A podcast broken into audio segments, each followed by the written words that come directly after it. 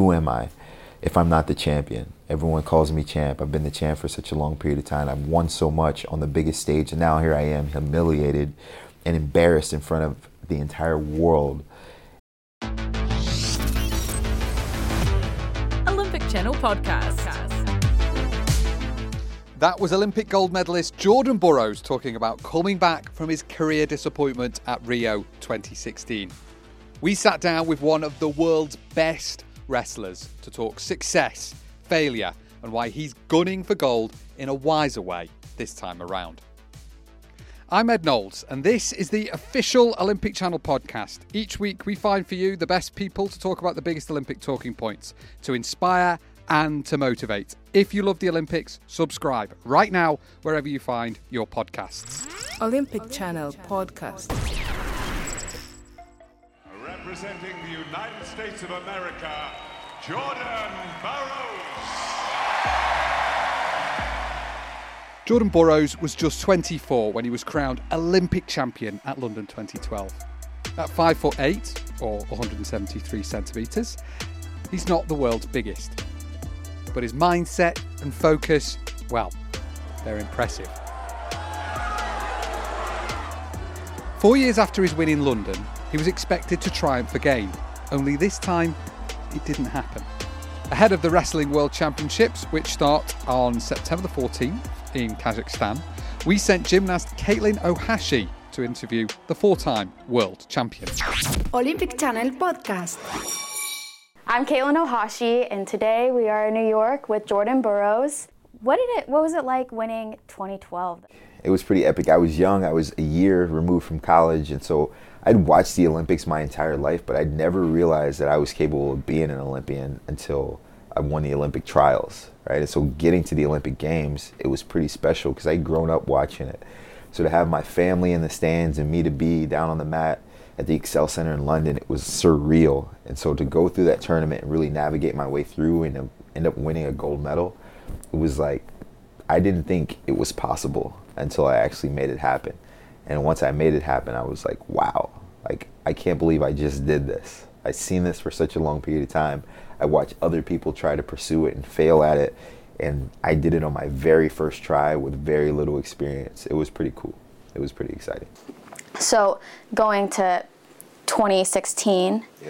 and you want to talk about that for a little bit? When you go into an event and you only think about one thing, and that's to win, when that doesn't happen for you, it's devastating, right? And so you then retreat into like the dark recesses of your mind where you're like, godly, like who am I if I'm not the champion? Everyone calls me champ. I've been the champ for such a long period of time. I've won so much on the biggest stage, and now here I am, humiliated and embarrassed in front of the entire world.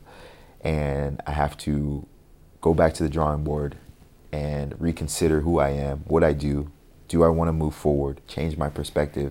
And I don't get another chance to do this until four years from now. And so it's a difficult place to be in. But I think that now I've seen it from both sides. I've been champion, I've gone home empty handed.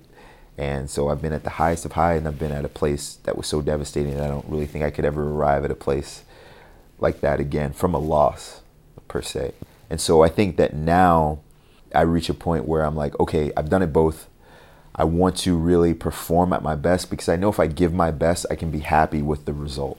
The product's always good if I wrestle at my best. And so whether that's get my hand raised, um, winning a silver or bronze, or not even winning at all, right? I think that perspective changes and you feel, listen, if I put my best out there, I'll be good to go. Because if I win, sweet. I get my hand raised again. This is a special moment. But if I lose, I gave everything I had. That's really all I can do. So it's out of my hands. Did you learn a lot of those lessons from not? I did. Um, yes and no. So the yes is you have to rebuild yourself somehow, mentally, psychologically afterwards. So there are a lot of um, just like nuances of you, of your just mental perspective that you have to change. So there has to be a shift because you question everything at that point. You're like, why do I still want to do this? Should I still do this? Am I do I have the right coaches? Am I in the right location? Do I have the right team of people around me? Did I do the right things leading up to this event? You just question everything that you once thought was the perfect preparation. now everything you have done seems like a failure. I'm like the last three years that I prepared for this have went to waste. I'm a much better athlete than I was four years ago, but I was a champion four years ago, and now I'm nothing. And so you think about all those things, and it can really play with your mind often. Um, and so that was a difficult space for me to be in. Um, but I think that after rebuilding my mindset, I really realized that not only was I a good wrestler, but my identity wasn't tied into what I did. You know what I mean? And so like I wasn't just a wrestler and I wasn't just a champion because I got my hand raised a bunch of times. Even that was the way a lot of people saw me. And that was one of the most difficult things too is like you wear this scarlet letter, right? And so everyone sees you at one point as this invincible, indestructible figure that is a hero to so many people. And then you go to this low place where you don't perform at your best and people are like, "Oh man, I'm sorry." Like or like, "What happened? What's wrong with you? Is everything okay?" And so, like, I really started to detach my identity from what I did. I recognized that who I was was different from what I did. You know what I mean? So my occupation wasn't who I was as an individual. And that was special to me. And so, like, my, my wife will tell you now, like, I'm a, a lot more peace when I compete. It's like, not that I don't care as much, I always care, but like, I'm able to just let it bounce off of my shoulders a lot easier. I think to be great in sport, you have to be able to detach your emotions from your performance. And that's what I think I've been able to do is like, all right, listen, I'm just gonna go out here and give what I got. If I what I have is enough, I'm gonna win. If not, my family is at home, they still love me, my coaching staff still supports me. I'll go back to practice tomorrow, fix everything that I did wrong here and try to do better next time. That's amazing. I'm so happy you so, like re- realize that because so many times it's so hard to do that, and I feel like it took me going through my injury and to have my mm-hmm. sport ripped away until I finally realized. a little bit. Oh yeah, yeah. Because every gold medal is how I got my self worth and self validation, and But it's wild because you don't see it until you don't have it, right? So when you're within it, you're like, oh no, I'm good, I'm good. Like I could, this could, you could take this away from me and I still be fine. Yeah. But when it's actually taken away, you're like, damn, you really have to face it. It changes things. You know what I mean? It changes. It's hard. It's hard. I think Miss Val, my coach at UCLA, did like an amazing job at getting us all to realize that we have like our own unique lights, and we aren't gymnasts. We do gymnastics, and so like you're just you do, you you wrestle. You're not a wrestler. For gymnasts, after the Olympics, we get time off, kind of, because some of us contemplate whether we're you're going back or not. So after your Olympics in 2016, did you take any time off? I did. I took a lot of time off after 2016 because I was just so, I was just beat up physically and mentally. I was like, I need a break. I need some time away. And I was contemplating, I didn't want to come back because I was embarrassed. Not that I physically couldn't do it anymore, but I was just like, ah, if I come back, people are going to see me and I have to face the questions of why I didn't perform at my best at my last competition. But then I sat down for a while, and my coaches, Mark Manning, Bryan Snyder from Nebraska, they actually came back and they sat on my couch across from me. They're like, "What do you want to do? Like when you stepped into this realm, in this arena of sport, you say you wanted to be the best ever. You wanted to break the record for most world and Olympic titles, and be the best that this country has ever seen." I'm like, "Yeah, I, I do." And they were like, "Well, what's changed?" And I'm like, "Nothing really." Like, and they was like, "Yeah, it's it's hard." It's just going to take you a little longer to get to where you want to be but like the goal is still intact.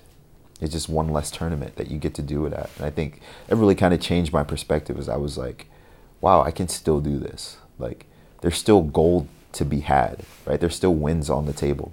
There's still moments and opportunity for me to i don't like to say redeem or like vindicate because it's not really some place that i want to pursue but just like fun to be had moments to be captured. And that was pretty cool for me. And so after that, I took maybe two to three months off and I went to a training camp. So I wrestled in August. I went to a training camp in like November, early December. And I wrestled one of the guys on Team USA and I did really well. And I'm like, damn.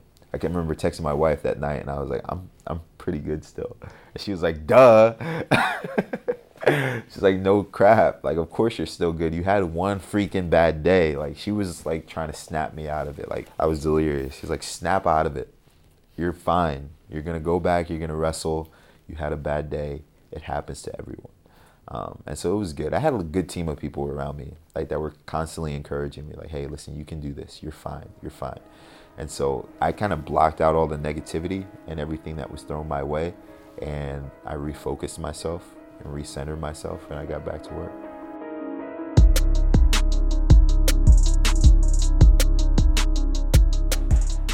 It's a long road to becoming Olympic champion again, but Jordan is determined to make that dream a reality once more. So, along with this preparation, because the Olympics is 12 months away, which is a while, what does the preparation look like right now? Well, the Olympics are a year away, but the trials and many things in between are much sooner. So we have the World Championships coming up there in Nur Sultan, Kazakhstan. And so that's my next competition. That's the biggest competition for me in my career outside of the Olympic Games. And then we have the Olympic trials, which are April 4th and 5th of 2020. And so there's a lot of preparation, a lot of stuff that goes on between now and actually making it to Tokyo. I've got like a lot of friends and family are like, yo, we're coming to Tokyo. We're about to book our flights. I'm like, listen, I still got to make the team. Like, I got a lot of things I need to do before you guys can start getting into this um, area, starting to book tickets and stuff. But it's it's good. I think um, you try to remain patient throughout it all. Enjoy the process in each moment that you're afforded, but also you look ahead like, man, if I could do this, if I could make it here, if I could compete well, like these are life changing events for every individual that competes here. And so I remember back in 2012, my first Olympic Games, going on to win, and it really set me on a different course of life than I would have imagined before I made the team. Right now we are here seven years later, and life's completely different than it was then, but the goal remains the same, and that's to go out, make the team, and perform at my best. You talked a lot about 2016 and overcoming overcoming a lot of struggles and hardships. What would the perfect Tokyo 2020 look like for you? For sure, gold, gold for me. I want to win. Um, I don't have to win. It's not necessary for me to feel like I accomplished what I wanted to accomplish in my career, but I would like to. I think that leading up into Tokyo, I'm approaching it the same way I approached 2016, just with a little more perspective, a lot more perspective. Let's say it that way, and uh, a lot of people are in my corner that have encouraged me and shown me that I'm much more than what I do. And so, regardless of how Tokyo turns out, whether I make the team or not, whether I perform at my highest level or not, I still feel good about who I am and uh, what I'll do moving forward. But yeah, when I go into 2020, the expectation is to go make an Olympic team and to go kick some butt. Do you ever feel that pressure though? For sure, there's always pressure. Right. There's always pressure. Um,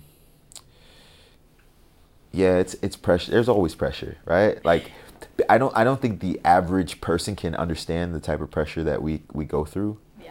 because there's always an expectation every time we perform, every single day, whether it's diet, nutrition, um, social post, um, the way we interact with people, signing autographs for fans. You know what I mean? Taking pictures with people.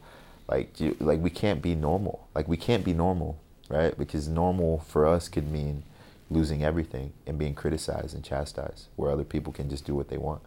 And for us, we want to be excellent. We want to live a life of excellence and have more, pursue more, achieve more. And so with that comes expectations from people, but also from ourselves. Because everything we have now, we once prayed for. But now that we have it, it's not enough, right? You want more. And so the pursuit is always to figure out how to be better than you were yesterday. But with that, also, there comes pressure. And so I always try to relieve myself of that pressure. Like, listen, I'm in a good position. I'm content with everything I have. If I never achieve anything more, I'm happy with my life. But then once I arrive at that place, I'm like, all right, let's go to work. Let's get more. You know, and so it's it's tricky. It's tricky. But I think it's uh for me it's more spiritual than circumstantial. Right? I think that you always try to find a place where it's like, oh, if I win this, if I get this sponsorship, if I get to go here, if I travel here, if my son wins this, if he makes this team, goes to this school. But you recognize that at every one of those platforms, you recognize that it's uh you get to this place where there's a constant pursuit and it sometimes it's fleeting right because you can never really it's like chasing the wind you can never really capture it right first i just wanted to have a nice home now it's got to be 5000 square feet you know first i just wanted to make the olympics now i got to win a gold medal and i won a gold now i got to win two you know. And so it's like you're constantly trying to pursue these things, and so being content, recognizing that I'm blessed regardless, and uh, just being satisfied with the things I have is pretty cool. That's awesome. So, it, would you say if we were to all go away right now, Yeah. you would be 100% happy with yourself? Um. Yeah, I mean that's hard. That's a hard. That's a hard question to answer. No, I know I wouldn't be. I'd have to work to be. I could get there, but today, no, I wouldn't be. I'd have to work there because I, I like what I do and I enjoy what I do and I enjoy the pursuit. Like I like walking into the arena and everyone watching me to see what I'm capable of, right? Like I know you like going on the floor and knowing that when your routine begins, everyone runs to their seats to see what you got and what you've been working hard to do, right? And so like I I, I get excited about that. Like I, I like being the the main attraction and putting on a show. And so my preparation reflects that. I try to do everything right when I prepare. So when I do go out there, I'm like, no way I'm letting this guy beat me because I've prepared the right way. I've done everything the right way. Um, and I just like that buzz. I like stepping on the stage and hearing my name called and coming through the smoke in the tunnel and watching people with their butts glued to their seats, seeing what I'm capable of. Like that excites me. It's it's scary too, but it's like a roller coaster, a haunted house, or a scary movie. All these things that you know is, are going to scare you, but you go into them because of the excitement and the thrill you get from them. And that's how I feel about my sport. Yeah, performing is 100% like the best part of Yeah, any yeah, sport. Like sure. to put on the show, show off what you've worked for your entire life. though. But Yeah. it's like also so fun. It's like exhilarating. You know what I mean? It's like, oh my goodness. It's like when you freaking finally pull, you know how you go on a roller coaster and it finally stops like at the end and you're like, that was amazing. You know what I mean? But like the whole time you're going up that hill, it's like clink, clink, clink, clink, clink, clink, clink. And you're so scared the entire time. Like, oh my gosh, here we go. then you come through, shh. You're like, wow, let's do it again. So yeah, fun. exactly. First thing. Like, Yeah, so it's pretty sweet.